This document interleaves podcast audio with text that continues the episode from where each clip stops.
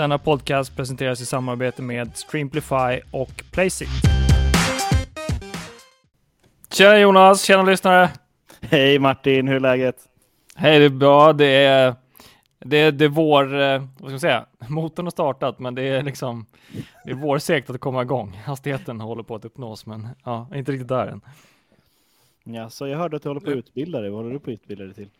Ja, jag har suttit på två dagars kurs och lärt mig någonting som heter SAFE, vilket är Scaled Agile Framework. Uh, för er som inte vet det så finns det vissa tekniker eller arbetsmetoder eller processer man kan använda sig inom tech eller liksom utveckling och det kallas agilt och då finns det också ett sätt att skala det agila ramverket så man kan jobba med det på lite andra avdelningsnivåer och sånt där. Och sånt så jag har suttit i två dagar på nya jobbet och proppat in information om hur man gör det. Eh, hur mår du? Har du också varit på utbildning? Ja, jag håller på att utbildas just nu för att eh, Skatteverket har beviljat Jonas Fors en så kallad FA-skattsedel. Jag är anställd numera. Jäklar, du är jobbanställd. Mm, ja, så jag klippt mig också. Eh, så det var väl dags att klippa sig och skaffa ett jobb. Ja. Eh, nej, men sen en månad tillbaka så har jag eh, fått rollen som strategisk inköpare på ett företag som heter Kranich Solar som är en soltekniksgrossist ehm, i Sverige, en av de större ehm, utav dem. Eh, så mitt jobb kommer vara att imponera, imponera. det också. Imponera. Eh, och eh, att importera solpaneler, ehm, fästning, infästning till solpaneler, inverters heter det på engelska, växelriktare heter det på svenska och eh, lagringssystem för elektricitet då i eh, både för eh, hus, villor, industrifastigheter och eh, ja, vad ska man säga, ehm, solkraftverk blir väl mer eller mindre när man bygger stora, stora parker utav dem. Mm. Um, så jag importerar dem, vi säljer dem vidare till de som faktiskt monterar och bygger dem. Fasen vad coolt. Det det är ju en hel vetenskap det där. Jag måste bara slinka in att jag såg de där solkraftpanelerna när jag var i Marocko senast. För det finns liksom mitt ute i öknen kan man komma till något ställe så går bara en fet kabel därifrån. Det är skitballt. Ja, det är um, vansinniga effekter man kan få ut av det där och jag menar solkraften, gröna omställningen som vi är mitt i just nu. Jag tycker tekniken är vansinnigt häftig. Jag skulle kunna jobba vart som helst inom energibranschen just nu också. Mm. Men eh, mycket spännande. Det är eh, underskott på marknaden, vilket innebär att vi inköpare får agera lite säljare, jaga leverantörerna, till skillnad från att eh, pressa de stackars, stackarna på de bästa priserna och sådär när, när man har en mer liksom, vanlig marknad. Och mycket har att göra mm. med eh, bristen på halvledare, eh, coronakrisen som har varit och eh, svårt att få fram material och eh, produktion i fabrikerna så att säga. Fattar. Så, nej, men det, det, för mig så är det väldigt roligt att jobba med affärer som har mm. gjort i motorsporten väldigt länge. Eh, konferensrum och förhandlingsbordet är välkänt för min sida. Jag fattar. Kul ju. Mm. Um, innan vi, vi kan spela vidare på det där, men jag tänkte bara först hälsa alla välkomna till eh, podcasten. Vi har, ja, Facebook har faktiskt tekniska problem. Denna gången var det inte jag som kloppade mig, utan det är Facebook och eh, vi kör just nu live i, på YouTube. Eh, det kommer pushas ut på Spotify också. Men tack till alla som lyssnar. Eh, speciellt tack till Placeit och Streamplify som sponsrar. Eh, det kommer komma lite games, gameshow kan jag inte säga, men games eller lite, lite spel eller lite tävlingar i gruppen. Så håll koll i gruppen och håll koll också på podden. Ehm, tack till Patreons också och ja, speciellt dig Jonas som är här och står ut med att snacka racing. Rebecka. Ja, hon är sjuk idag. Rebecka är sjuk, stackarn, mm. så eh, all, all energi tillbaka och krama till henne. Men eh, vi försöker hålla, hålla fortet nu när det är ett glapp i racingen. Mm. Um, jag kommer inte få podda med Rebecka på jättelänge, för jag var utomlands senast. Ja, va, du har varit utomlands, jag har varit utomlands. Var var du mm. någonstans? Eh, jag kommer inte ihåg om det var när jag var i Amsterdam eller om jag var i ehm, Stuttgart egentligen. Men det är de två första resorna som jag gjort med, med jobbet. Um, okay. Lite introduktion, lite utbildning. Jag träffar kollegor runt omkring. Um, det finns ju 26 länder, tusen anställda, så det, det finns väldigt många händer att skaka och ansikten att lära känna.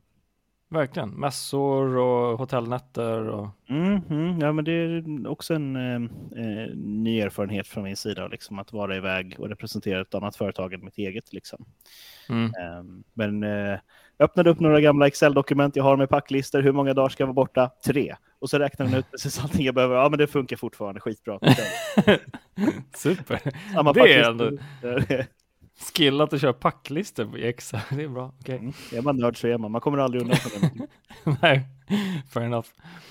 Um, nej men uh, coolt. Jag var i Marocko en kortis och hälsade på en kompis som körde rally, uh, mm. Touaregrallyt. Så åkte ner till, landade i Casablanca, så tog jag bilen till Erfod som ligger i östra sidan Marocko och kollade på ett uh, Touareg-rally som är sex dagar. Uh, svinhäftigt. Vad är ett Touareg-rally? Touareg heter ju rallyt, det är namnet på rallyt. Okay. Uh, och uh, i det här fallet så är det sex dagar och det körs med två stycken motor, ja det är tre, det är två stycken klasser av bil och motorcykel då. Sen är det ju två klasser av motorcykel också. Uh, så det är small, alltså det är vanliga eller tre klasser blir det. Det finns en adventure-klass, en pro-klass och en eh, expert tror jag. Eh, men i alla fall, man kör i öknen. Det är liksom så här, du ska, du ska hit, du ska köra 200 km i öknen och så ja, tar, tar man waypoints och snabbast vinner typ varje dag. Eh, så då får man pris varje dag och sen så får man pris på slutet på totalen. Så Nemo Haven Nemo Vengård, eh, jag uttalar hans namn ibland. Eh, Nemo Vengård körde i pro-klassen kom totalt 17 av cirka 60 startande tror jag. Mm, mm. Eh, så riktigt snabb, det var hans första rally. Så in och följ honom. Han eh, kan, kan göra en shout-out till honom för han är jäkligt ball. Ehm, hans eh, Instagram kommer här. Nu i skärmen, Ard Racing heter det i alla fall. Ehm, så in och kolla på honom. Han kör och han har bland annat, ja, jag har också drömmen om att köra Dakar.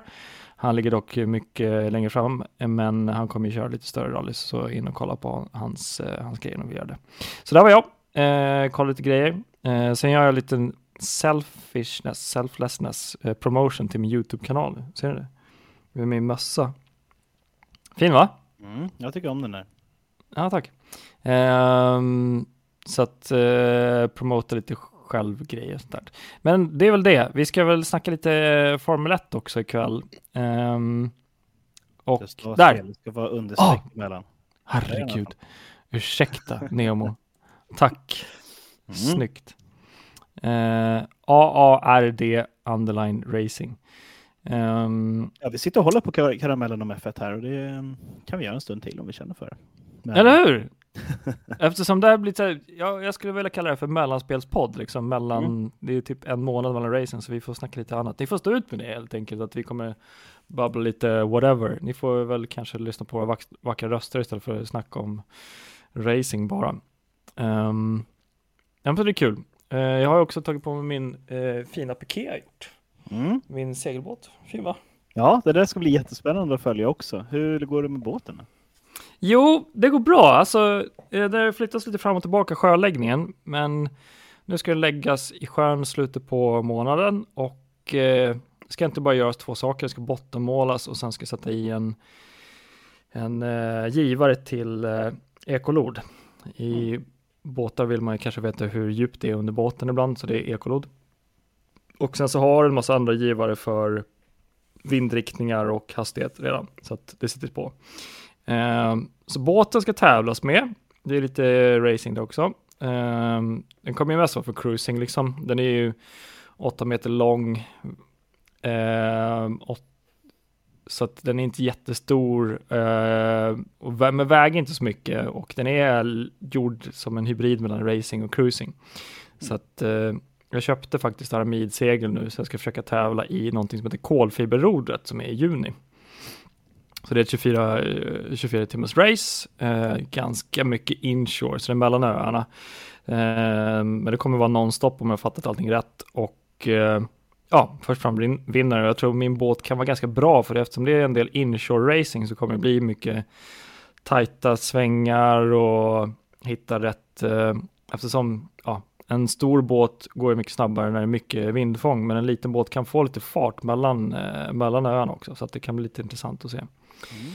Um, så det är det eh, liksom, sommarprojektet jag har. Men sen håller jag bara på, jag kollar lite på lite berg. Jag ska inte säga för mycket, jag ska inte jinxa någonting eller säga någonting innan jag innan jag bestämt mig. Uh, men börjar planera lite berg också så att det hör väl det finns ju på tapeten också, apropå lite äventyr, så man inte bara kan liksom kategorisera sig som racing, eh, utan det blir lite äventyr också på ja, kanalen.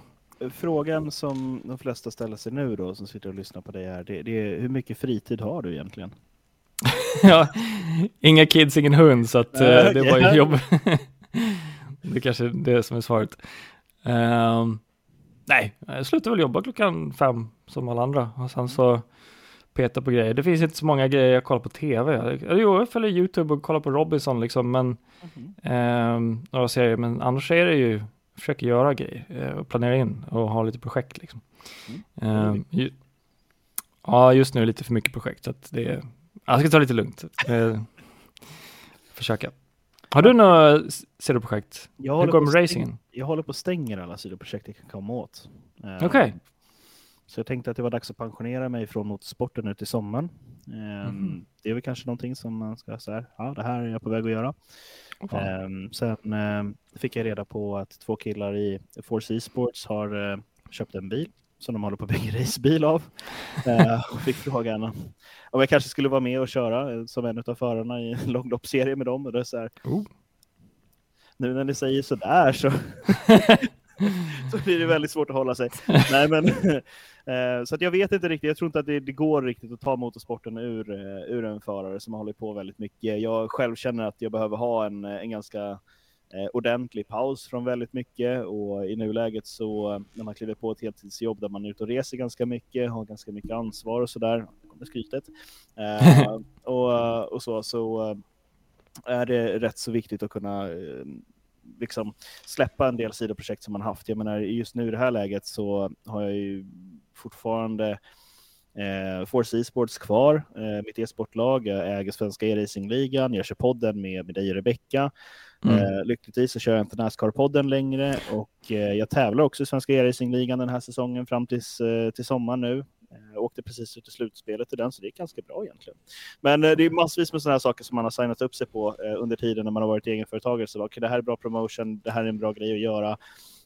Um, och sen så när man måste ut i det vanliga arbetslivet och vara på kontoret klockan åtta och gå därifrån klockan eh, 17, um, ehm, helst lite senare, så, um, så inser man att uh, minuterna man har på, på fritiden, de, de, är rätt knappa och man måste liksom prioritera den tiden på ett helt annat sätt. Eh, mm. Jag klagar inte, eh, utan det är bara en helt ny omställning för mig eh, i livet. Och jag tror att det här, det här är också en sån här grej, det är så svårt när du håller på med sport på ganska hög nivå under lång tid och, och sen så varit egenföretagare också och sen så vänja om till anställningsliv. Jag tror att det är ganska många som kan relatera till det också. Att det blir knepigt så här, men den här rutinen som jag hade nu när jag jobbade hemifrån till exempel, att ja, men på onsdagar då var det alltid liksom en längre lunch och sen så kör man en tvättmaskin och liksom sådana här grejer. Så när ska jag göra det nu? Ja, men får bli den där gången då. Eh, man kunde liksom eh, ta en lång lunch in i stan tillsammans med en kompis och, och sen så, som då jobbade i stan. Eh, och så, så jobbade man över på kvällen hemma istället. Och sådana saker kan man inte riktigt göra när man inte är egen längre. Så du bestämmer inte över din egen tid på samma sätt. Nej, men mm. så racing för mig i sommar, eh, vet inte, tror inte det det handlar mycket mer för mig nu att liksom sätta de nya rutinerna i livet egentligen och eh, försöka planera in det.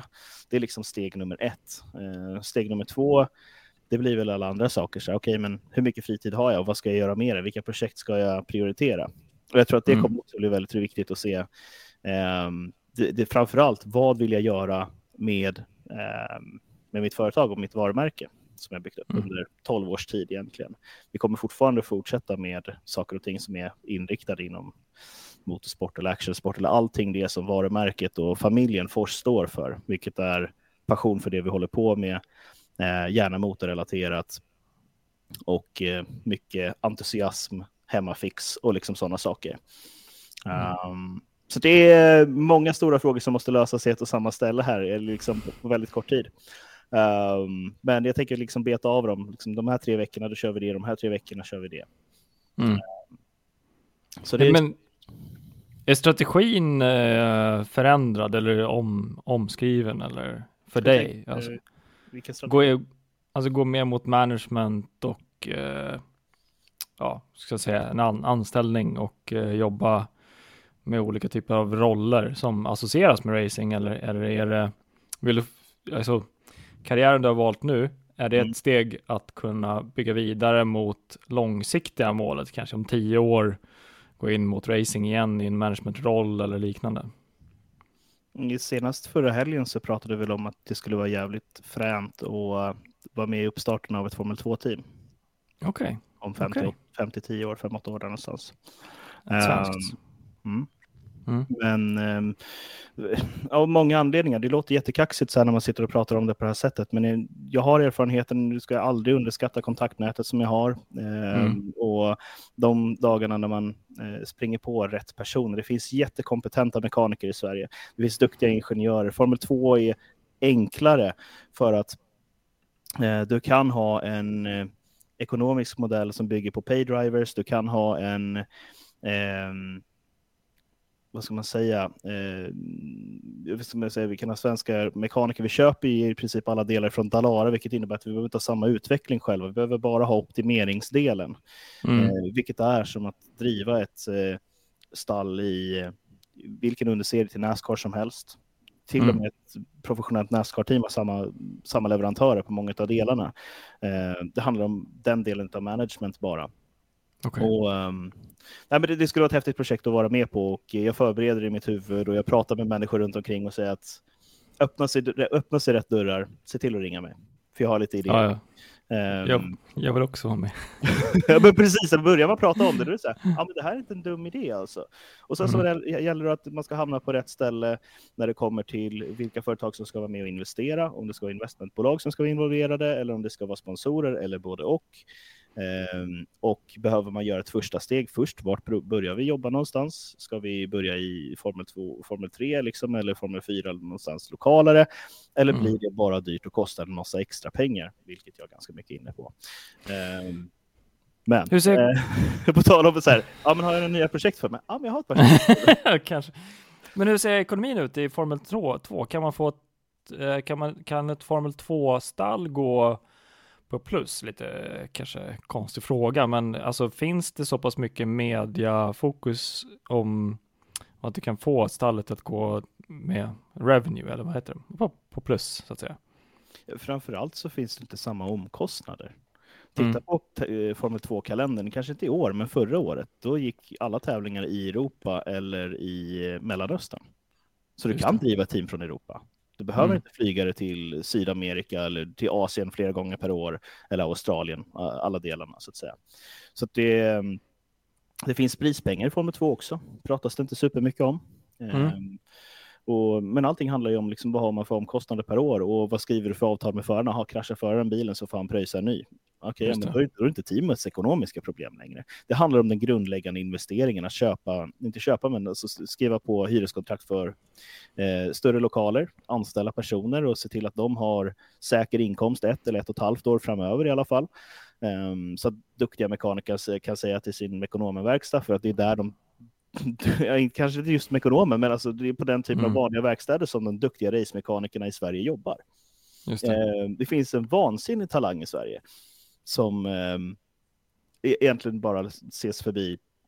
Eh, när du lämnar in din bil så kan det mm. vara liksom en mekaniker som har meckat Formel 4 i, i Frankrike i flera år, liksom, eh, som fixar till den. Okej, okay, eh, då vet jag att den är ordentligt gjord, men de här människorna kan man hitta och bygga någonting av. Vi har jätteduktiga eh, chassiingenjörer i Sverige. Vi eh, gör väldigt bra ifrån oss på den internationella arenan. Eh, och frågan är om en satsning skulle vara tillräckligt stor med rätt, bra, rätt uppbackning, rätt plan.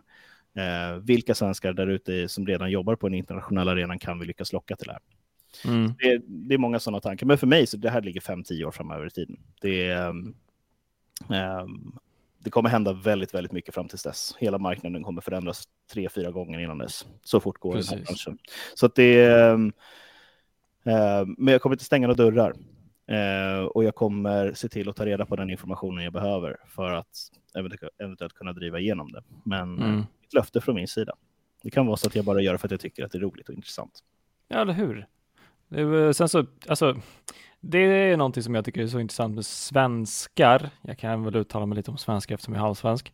Det är att svenskar har ju ganska liksom, det, säger man att man har en plan om man vill göra saker så kan svenskar ibland rynka på näsan åt att man inte gör det sen, vilket jag kan tycka är lite tråkigt. Så att har man planer och vill sikta på saker så kan folk bli lite så här rynka på näsan åt att det inte blev så eh, åt vissa saker. Så att, men det tycker jag vi svenskar ska bli bättre på att till, acceptera, även fast man inte nu säger inte jag att du inte kanske kommer göra det, liksom, men generellt utöver den här planen så kan det vara många som inte accepterar ett, eh, att det inte blir saker, att man måste så här, man anses vara lite hattig och o, ofokuserad och, och eh, ovillig om det inte blir av, men ofta så finns det väldigt bra eh, orsaker till att man lägger ner projekt, eh, med tanke på de projekten som jag har och har lagt ner, till exempel en, en F1-shop, merchandise-shop som jag har lagt ner, eh, massa andra projekt liksom som man bara liksom dödat för att det inte fanns bäring av det. Det fanns inte tillräckligt mycket traction och man har det, det som jag kan vara lite, lite ledsen på är folk som aldrig provar någonting och, och sen så är, vågar de inte för att de är rädda för att det ska eh, bli en förlust eller att det ska fejla på det. Och det, det tycker jag är superviktigt att man liksom Även fast man är en driftig person så har man väldigt många projekt som man drar igång och så testar och så failar. Så det finns ju sjukt många Facebookgrupper som jag drog igång och som har failat innan jag drog igång F1 Sverige. Och det är liksom hur mycket man än testar olika projekt så så måste man tillåtas att faila på dem, för det någon gång kommer det liksom få traction och det handlar bara om, eller inte bara, men det handlar mycket om timing, det handlar om att man liksom väcks igen på, eh, alltså det finns saker som knackar en på axeln, och bara ska inte du göra det här igen, till exempel som du kommer nu med satsningen i sommar på din racing, att du bara att du bara tänker att ja, men visst, jag, ska, jag ska låta det vara. Och så kommer det tillbaka och så biter den. Bara, ja, men by the way, du ska, kan, du, kan du vara med på det här? Kan du testa det här? Det är liksom på något sätt, eh, kanske inte ska peka det åt ödet, men, men det är ibland ham, hamnar man i rätt tid för att man associeras med vissa projekt igen så kommer de tillbaka och bara, ah, men jag ska nog prova det här igen. Liksom. Mm. Um, med, den som, med den sommarsatsningen på långloppsracingen till exempel. Det är samma sak med rallykörandet som, som jag nu har stor paus på i två år. Det har, nu har det blivit så att jag har blivit svensk eh, chef eller svensk återförsäljare till motorcykelväskor, Enduristan. Mm. Och det är också sådana grejer som bara, ja men det hade jag inte tänkt, men det blev så och eh, det är någonting som håller mig kvar i den passionen på något sätt. Liksom. Mm. Eh, och det tycker jag är intressant med så här stora projekt också som man eh, konstant har. Jag har alltid drömmen om att starta ett stort företag och hundra anställda, men det har inte blivit så. Men någon mm. gång kanske det blir någonting av de projekten som man driver. Liksom. Um, Nej, men så är det ju. Det är, vad ska man säga, det, meningen är att du ska misslyckas mer eller mindre tills du uh, fattar vad som krävs egentligen. Och mm. uh, för att klara, prata klartext, liksom så här, okej, okay, ska Fors öppna ett Formel 2-team? Nej, det ska jag inte göra. Uh, kanske. Gör jag det? Om jag gör det, då har jag verkligen rätt förutsättningar till att göra det. Så då gäller det att vara med och heja på och hjälpa till på det hörnet ja. man kan göra i så fall. Liksom. Um, men eh, att det finns någon i Sverige som har de tankarna. Jag tror att det är viktigt att kommunicera det också. Att, eh, aha, nej men, eh, varför finns det inga svenskar i Formel 1? Varför finns det inga svenska Formel 1-team? Varför är det ingen som jobbar på det? Liksom, så, ja, men, mm. Vi är ett par stycken vi säger så, ja. eh, som har de tankarna, de ambitionerna och tycker att fan, det här, det här är, är någonting som, som vi verkligen skulle behöva. Och så anledningen till F2 är att okay, det är lättare ekonomiskt på många sätt och vis. Eh, rent eh, F, eh, gör ett svenskt Formel 1-team, det tror jag inte är möjligt. Um, inte som det ser ut just nu i alla fall. Um, men, men i Formel 2 är också en viktig del att har vi ett svenskt Formel 2-team så är det så här, ja ah, men det här är en duktig talang i Formel 3. Ja, bra, då plockar vi in den som testförare det här teamet så kan den personen använda det i sin egen marknadsföring mot sina sponsorer och förhoppningsvis också kunna få en biljett in i Formel 2 för då är det ganska nära till Formel 1. Mm. Det där, och det där är jäkligt intressant det du säger, så här, kan vi någonsin få ett svenskt Formel 1-team? Eh, antagligen inte, men det finns ju möjlighet. Och, och, men hade man idag sagt så här, men vi, vi ska kämpa för att få Formel 1-race i Sverige, De 99,9% säger ja men det är omöjligt, vi kommer aldrig få det.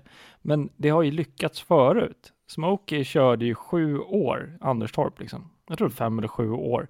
Alltså fem eller sju år har vi haft Formel 1-race i Sverige. Med Ronnie Pettersson, alltså Niki Lauda, allihopa var och körde i Sverige. Scandinavian Raceway i Anderstorp. Och, och, på den tiden, det, det lasset som Smokey drog för att få igång eh, Formel 1-race i Sverige. Det är liksom, om det har gjorts en gång förut så kan vi göra det igen.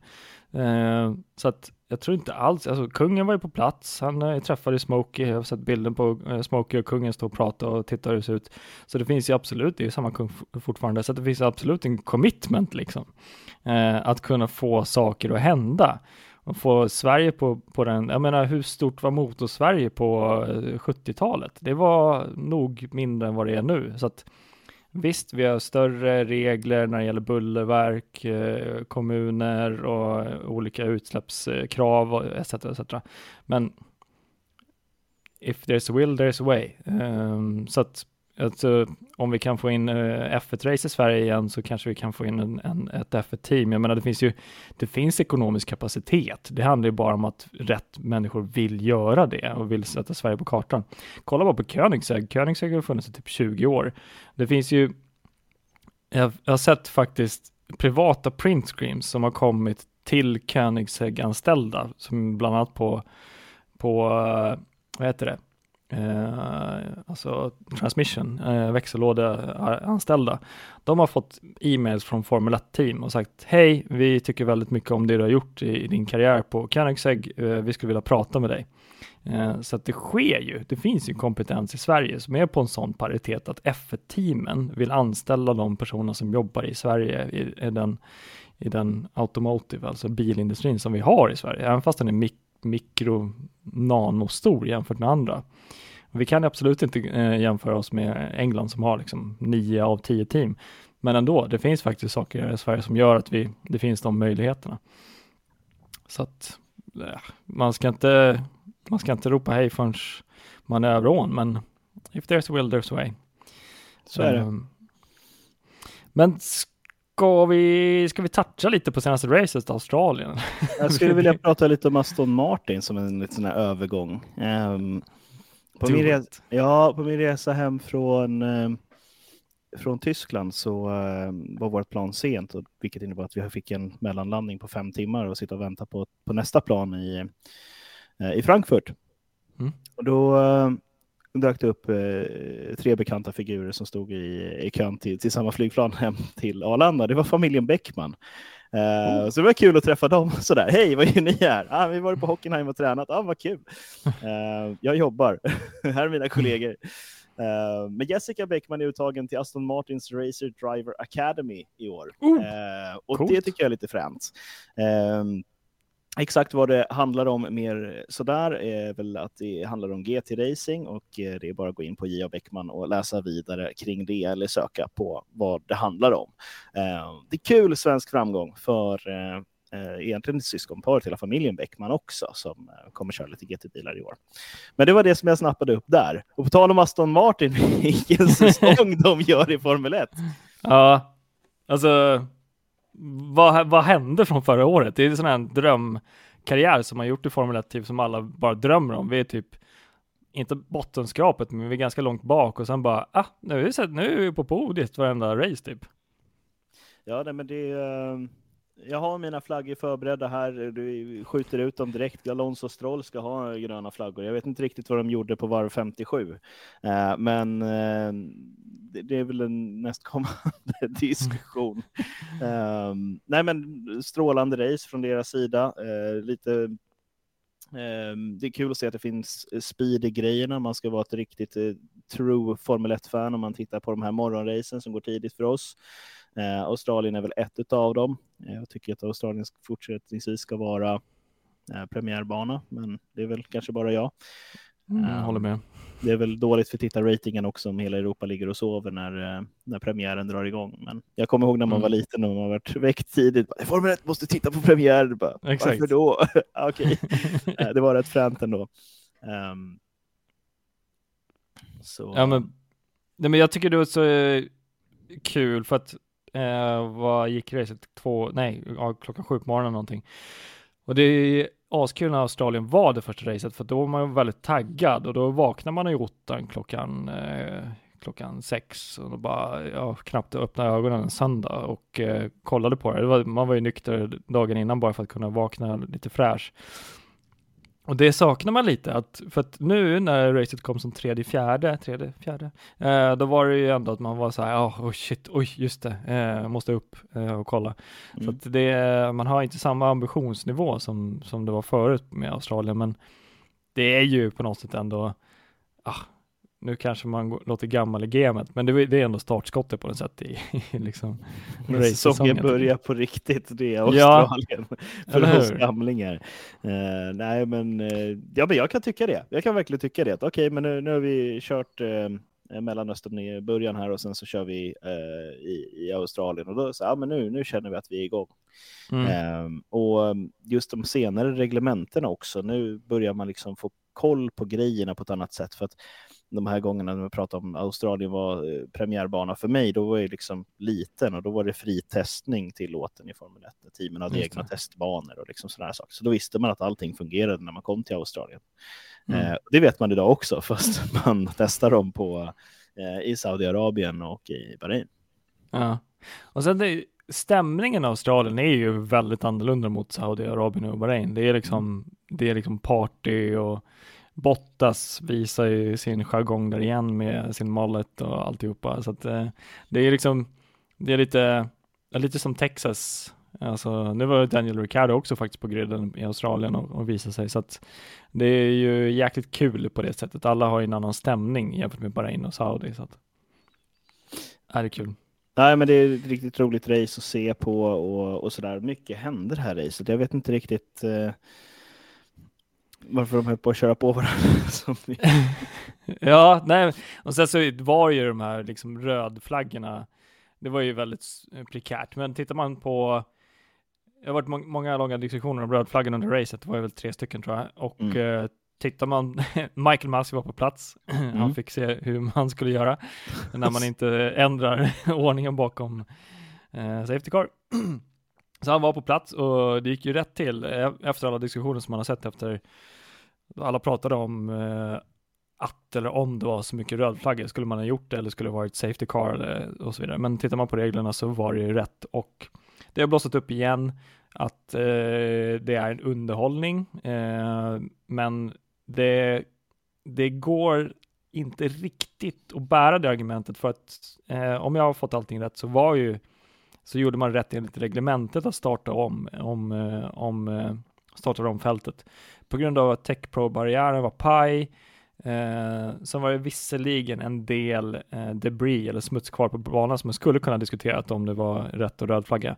Men eh, med tanke på att det var så kort kvar så tycker jag ändå att det var rätt och jag tror alla diskussioner har gått kring att de granskade reglerna och det var ändå korrekt liksom. Det fanns bäring i, i rödflaggande. Um, men så det var, det var intressant ändå och jag tror vi kan ju dra lite kort vad eh, ställningen hamnade i racet. Vi kan dra topp fem i alla fall. Mm. Så Max vann igen, eh, Lewis kom tvåa, Alonso kom trea, Lance Stroll fjärde och Perez på femte. Mm. Um, och det var ju, det måste jag ändå hoppa in på, jag rantar på lite. Uh, Merca själv har ju snackat ner sig ganska mycket. Uh, kanske med all sin rätt, eller inte. För att de är ju faktiskt på podiet nu, de har ju varit på podiet senaste racen. Och kollar man på hur långt efter Mercan var Lewis Hamilton, det var 0,1 efter eh, Max Verstappen, mm. om jag har fått allting rätt. Så att det var inte, det var, de, de Merca är inte långsamma längre, utan de har absolut chans på vinst. Mm. Så att drömmen om att få se tre stycken teamfightas, i det här fallet blev det ju inte Ferrari, tyvärr. Eh, men där kanske vi kan få fyra team till, till och med. Alltså Red Bull, Aston Martin, Merca och Ferrari. Mm. Speciellt om Ferrari får ordning, får ordning på sina grejer. För att, eh, nu ska vi se här. Vi har Carlos Sainz på tolfte plats och sen så bröt Charles Leclerc. Eh, om de får ordning på sina grejer så kan det bli en fyrteams fight och det är ju faktiskt en av de sakerna som vi har försökt uppnå med nya reglementet, att få det så tajt där framme. men med, med viss eh, ja, med viss betalning åt att vissa andra team hamnar efter. Det, så att det är ju Williams och Haas och McLaren går ju inte alls bra, så att det, är, det är lite tråkigt. Nej, men jag vill prata lite grann om det. Du, du räknar upp eh, topp fem eh, mm. i, i resultatlistan och så här, ja men det är intressant att titta på dem. Jag tycker det är mer intressant att titta från eh, sjätte plats till tionde plats. Mm. Eh, Landon Norris, McLaren på sjätte plats. Mm. Hallå, välkommen. Nico Hülkenberg, Haas på sjunde plats. Uh. Piastri på åttonde plats för McLaren också. Sunoda eh, på tionde plats och sen så Joe på, på nionde plats då. Um, det händer saker där som är, som är ganska intressanta. Ja, lite speciellt race med, med lite krascher och liksom sådana där saker. Um, och det fick mig att fundera på lite grann så, ja, McLaren, ja, grön flagga till dem. Uh, McLaren back on track, kan det vara så? Mm. Um, och fundera lite grann på det. Sen var jag inne och tittade på snabbaste varvtiderna och ser där då att uh, de har 13 respektive 16 snabbaste varvtider, så det är inte jättemycket pace i de bilarna liksom över ett varv så i racet. Um, så kanske inte ska dra för höga höga förväntningar utav, utav det här så. Men uh, det är absolut någonting som vi måste liksom uh, markerat. Mm. Uh, man kanske kan ha hittat någonting strategiskt eller liksom över, över long runs på hos McLaren. Um, mm. Men då Hylkenberg, Sonoda, Joe, gröna flaggor för mig också. Um, just på grund av det här lite mer stökiga racet så att säga. Man bröt ju det, man räknade ju inte eh, efter omstarten eftersom att det small direkt och de färdigställde aldrig den. Just det, precis, första första ja. Mm. Uh, men återgick till första, de hade ju inte kommit igenom allihopa efter första, uh, vad heter det, sektionen, vad kallas det? Mm. Uh, precis, så då startar man all, alla från scratch igen. Uh, men tillbaka, tillbaka till Yuki Tsunoda, man, mm. i år ville man ju att han skulle ta vad ska säga, ledarskap i teamet och det har han gjort. Så att mm. han börjar leverera faktiskt och det är askul att se. Eh, sen hoppas vi att det håller i sig och att det inte bara är en tillfällighet. Ja, nej men verkligen. Um, lite röda flaggor har jag till Gasly som mördar teamkollegan där i uh, start. Uh, lite sådär, ja, det är svårt att hålla reda på att man har alla bilar i den typen av situation såklart.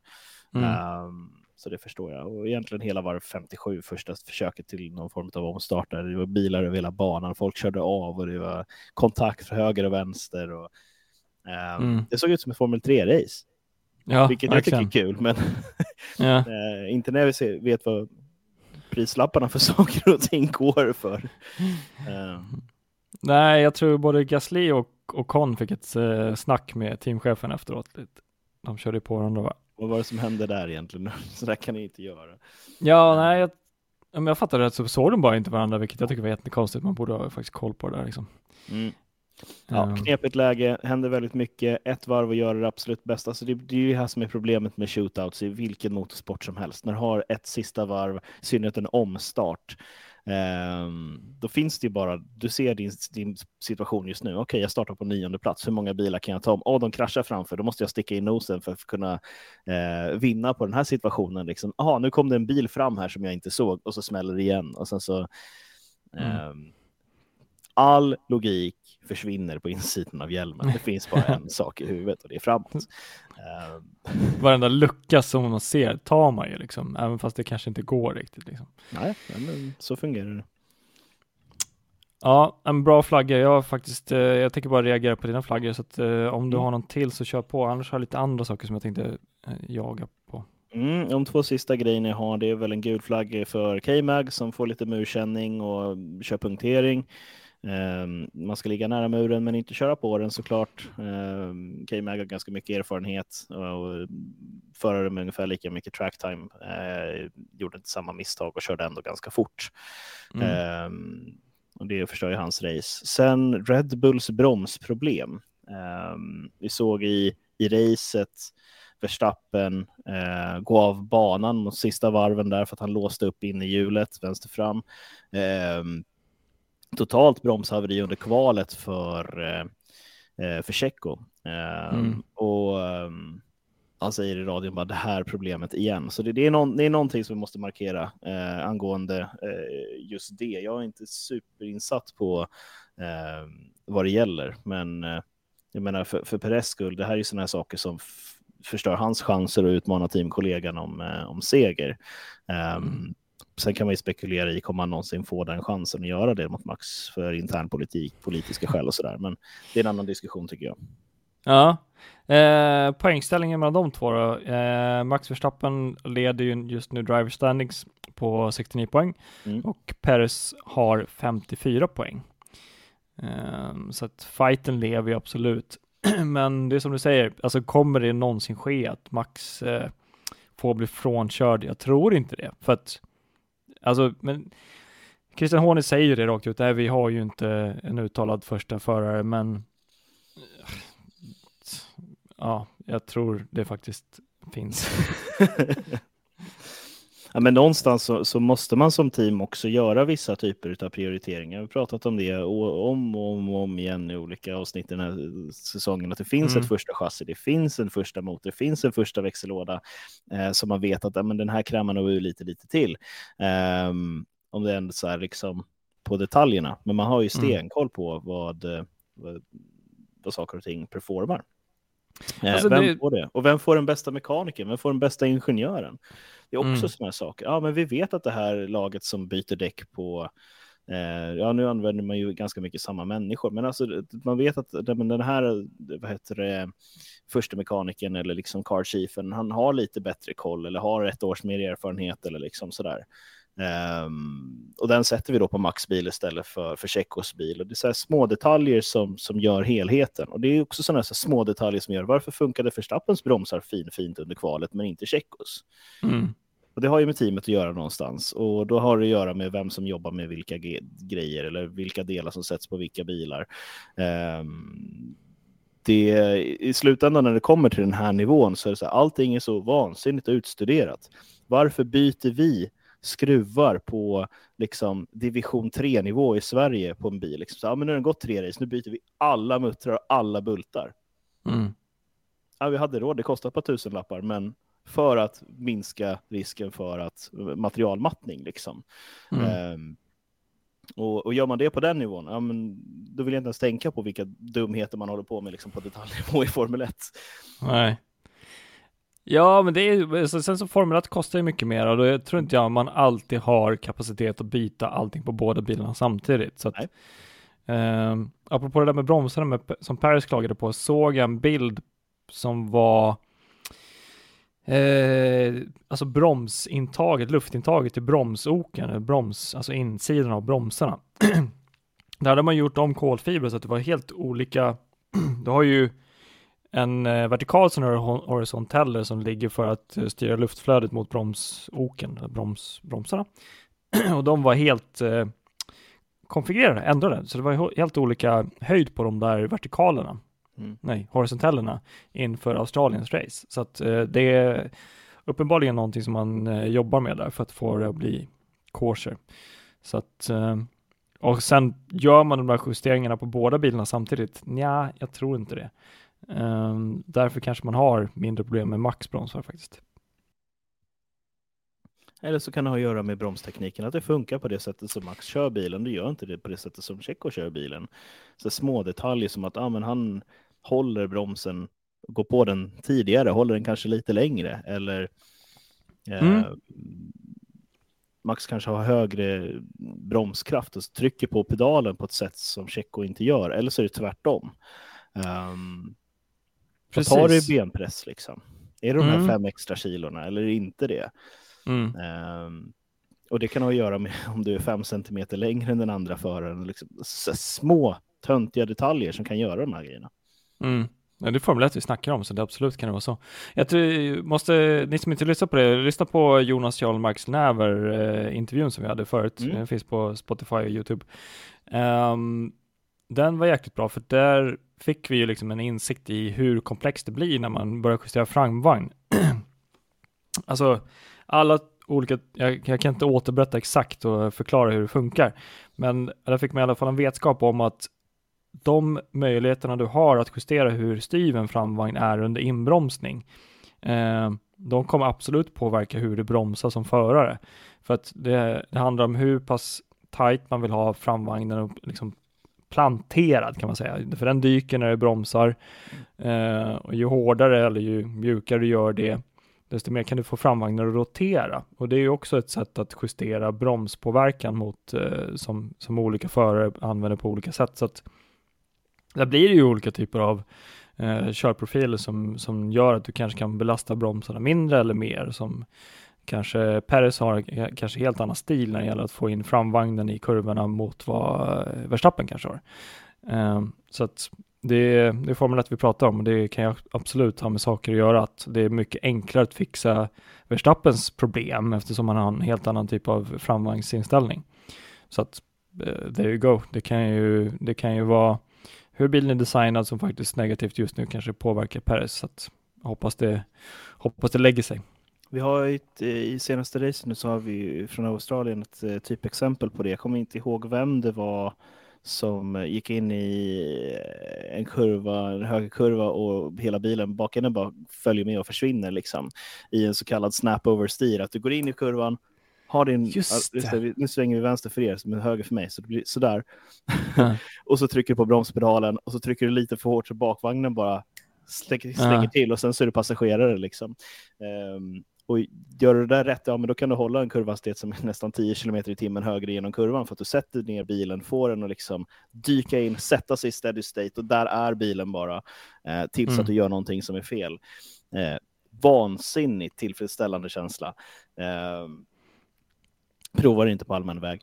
Eh, och um, det um, men just som du beskriver, så här, okay, men du kan bromsa och styra samtidigt för att styra hur bilen är eh, till, viss, till viss gräns så att säga. Och det finns ingenting som är mer frustrerande än bara jag vill ha mer eh, överstyrning. Mm.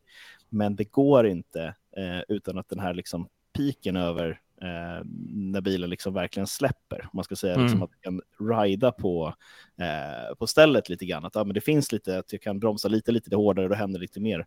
Istället för att du liksom så här, ja, men nu bromsar jag fyra hekto hårdare på bromspedalen och då släpper det bara. Liksom. Mm. Um, ja. det, Marcus Eriksson snackade om det där i, i Viaplay-podden, vi har satt via mm. Viaplay, uh, hur Australiens bana är just en sån bana där du vill ha allting på gränsen med bakvagnen. Uh, att du vill, vissa kunder vill ha en så pass fast uh, plantad, finns det något bra svenskt ord, plantad, alltså placerad eller nedtryckt framvagn. Um, så att bakvagnen kunde i vissa, vissa fall bli väldigt svajig om du inte hade kontroll på det. Mm. Um, på grund av lite bakgreppsdäck, eller bakdäcksgrepp och lite sådana saker också. Så att uh, det är precis en sån här bana man verkligen kan få ett sånt här släpp som han nu fick. Jag kommer inte ihåg vem det var, men jag ser det framför mig, en, en bil som bara släpper i en ganska höghastighetskurva där liksom. Ja, Intressant. Ja, nej, men absolut. Och sen så kan man ju lägga på nästa liksom, lager på det, vilket är bromsbalansen. Hur mycket ska det vara fram, hur mycket ska det vara bak? När du går in i en kurva, precis som Max Verstappen gjorde mot slutet av racet, bara okej, okay, men nu ska vi sätta bilen och verkligen planta in den här för att liksom bryta in bilen på ett eller annat sätt. Och det låser upp vänster fram. Mm. Då går du av banan. Precis. Det, är bara, det, det, finns liksom ingen chans att rädda det på något sätt, utan du säger okej, okay, men vi har gått in i kurvan för fort mot vad chassit klarar av av sig själv, eh, mm. så att du börjar leka med de här liksom, ytterligheterna. Um, så um, då har du inte marginalerna kvar. Nej, precis. Därför är han världsmästare också. Exakt. Ja, plus att han har fått liksom den designen som han bad om och det kan man ju bara återkoppla till eh, Lewis Hamiltons uttalande nu om att, han, att eh, teamet har utvecklat en bil som han verkligen ansåg inte var rätt designad. Eh, han har börjat göra uttalanden om det. Eh, så att det verkar ju väldigt intressant att följa nu vad Merca gör med sin bil för att se om de kan hitta tillbaka till den designen som till exempel Lewis är väldigt trygg i. Russell är väldigt trygg just nu känns det som. Han, han är kvalar ju bättre än Hamilton. Eh, så det finns någon, någon, typ av design som faktiskt inte funkar med Hamilton. Eh, men bilen blir uppenbarligen snabbare så att det blir bättre och bättre. Så att vi, det ska bli intressant att se om de kommer tillbaka och kan fightas med Red Bull. Um, who knows? Nej, men det, det är väl lite så här fråga som jag skulle kunna ställa till er som sitter och lyssnar där ute. Att, hur skulle du ha gjort? Skulle du ha byggt en bil som går så fort som möjligt på banan? Där föraren måste anpassa sig för att köra den så fort som möjligt. Eller skulle du titta på den föraren som du har, eller de förarna du har i teamet och se hur kör de bilen? Var, mm. Vart ligger deras körstil någonstans och anpassa dem så långt det går efter de förarna? Ja. Det, här, det här är en lite filosofisk fråga liksom, och väldigt strategisk också. Eh, som, eh, som börjar på kartingnivå och följer hela vägen med upp till Formel 1. När du har ett team, du har en förare, ska vi bygga bilen efter hur föraren kör den som snabbast? Eller ska vi bygga den så fort vi verkligen vet eh, att, att, bilen kan gå. Att det här, teoretiskt sett så borde det gå att köra bilen fortare så här. Om vi hade haft Nico Hylkenberg som förare, då vet mm. vi att den här bilen hade varit snabbast på, på hela banan. Um, men nu har vi inte det, utan nu sitter vi här med Sainz och Leclerc. Um, mm. Så det... Um, ta med den frågan, fundera på den. Hur hade ni gjort? För det är en risk att bygga en bil som går fort och hoppas på att föraren lyckas lära sig bilen och anpassa sig efter den. Mm. Eller så struntar man i det, så har man bara en bil som man vet att det här går fort. Ja. Med den för, de förarna vi har. Så kan det sluta med att du bygger två helt olika bilar för de två förarna du har också. Ja, det är väl där George Russell har funkat ganska bra, eller han kanske bara haft tur att han har gått från Williams till in i Merca där det faktiskt finns en, jag vet inte om han har då varit duktig på att anpassa sig efter designkonceptet och kan faktiskt hantera en snabb bil oavsett liksom hans preferenser. Eller om man råkar bara ha tur att gå från en, en design i Williams som blir samma design i Merca och som gör att han passar. Um, så att jag skulle jättegärna vilja veta hur George är som förare, vad han har för preferenser på bilen, eller om han faktiskt är en sån person som kan anpassa sig efter körstilen. För jag, Ricardo hade också svårt med det. Han, han har ju en väldigt speciell körstil och kunde inte liksom lära sig Red Bull och vad var det, McLaren och så någonting till. Nu visar det sig att McLaren var väldigt dålig för att ja, den blir dåligare mot förra, förra året och eh, i starten på det här året. Så att, ja, intressant. När vi pratar om, eh, om Russell så kan jag citera Force Sports eh, um, sportchef där, Marcus Hagman, han sa det, ja, men Russell var van att köra en skitbil, så fick Mercedes mm. en skitbil att köra. Okej, okay, fast den var snabbare skitbil än den förra han hade. Mm. Medan eh, Hamilton har varit eh, van vid top notch, det absolut bästa som finns. Och nu får han helt plötsligt en skitbil efter ganska många år med riktigt bra bilar i alla team som han har kört. Mm. Eh, då blir det en ganska stor omställning där han behöver anpassa sig kanske lite mer Eh, medan Russell är van vid att hela tiden försöka kräma ut det absolut sista lilla eh, ur det materialet som man får. För det är hans enda mm. chans att liksom, ta sig vidare. Precis. Eh, det är inte någon av bilarna skitbilar så, men det är um, enkelt uttryckt. Exakt. Um, nej, kul. Vi kan uh, filosofera länge som helst. Vi börjar nästan komma upp i, komma upp i tid att börja uh, kika på vad som händer och uh, det var bra race. Jag tror eh, nästa race blir Azerbaijan. The Streets of Baku. Eller hade du mer flaggor? Fanns det någonting sånt vi ska Nej, jag är färdig med dem, men jag tror att jag vill säga att det här var det bästa racet hittills i den här säsongen när det kommer till hur mycket action det var och, och så. Mm. Det håller jag med om. Det var lite tråkigt i mitten, det var lite standard, men mm. standard tillhör, så att det, mm. man behöver inte bli besviken över det. Men det var faktiskt kul. Um, det hände saker i starten, det hände saker mot slutet och det var ju en hel del saker som man blivit förvånad över och igen var det jäkligt tråkigt att se Ferrari som inte faktiskt lyckades hålla ihop hela vägen. Nej. Så att det finns, ja, det var ett bra race faktiskt. Jag, jag gillar det. Jag tror också Azerbajdzjan kommer bli jättekul. Eh, ganska krävande bana. Jag älskar eh, stadsbanor Martin. Stadsbanor är fantastiska på alla sätt och vis. Det är, ja eller kanske inte alla sätt och vis, men det är, det är just den här utmaningen för förarna att se hur nära murarna kan de ligga. Och, eh, det kan ju bli ganska statiskt, det är inte så många omkörningar och, och sådana saker. Men eh, just själva fenomenet med det, det, det här är elitidrottare på absolut högsta nivån och det bevisas tydligast på stadsbanorna. Mm. Plus att motorpaketet kommer sättas lite på prov. Vi har ju sett en del eh, team börja mo byta motorpaket och sådär. Vi har ju en av jag tror det är den snabbaste raksträckan, eller i alla fall längsta är det ju i hela, hela eh, kalendern. Så att det kommer bli kul att se vad som händer där och eh, en hel del eh, snabba, långsamma kurvor. eller långsamma kurvor som är ganska 90 grader. Eh, så kommer vi också få se en del balans där. Så det, ja, det kommer bli jättekul. Det, det ska bli jäkligt intressant att se kvalet där, eh, speciellt för att eh, vi såg, alltså det var inte mycket diff-kvalet i Australien var också grymt faktiskt. Jag börjar tycka att de är typ lika roliga som racen för att det är sån jäkla puls i Q3. Um, ehm, nej, så det, det kommer bli sjukt kul i Azerbajdzjan och det kommer den 28. Um, ehm, så att vi har några veckor kvar. Uh, vi får se hur mycket hur mycket media vi kan leverera innan det, men jag tror, eh, ja, ni får inte besvikna. Don't cry om vi inte kör en podd först efter det racet.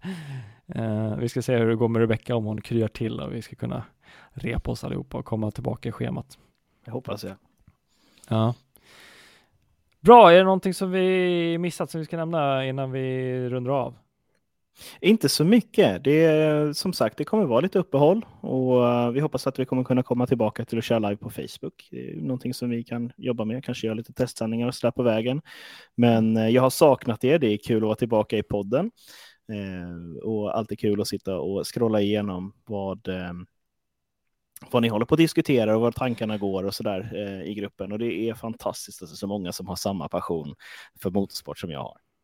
Ja, det är grymt. Det är mycket kul diskussioner också i gruppen, så att, eh, haka på där om ni inte är där.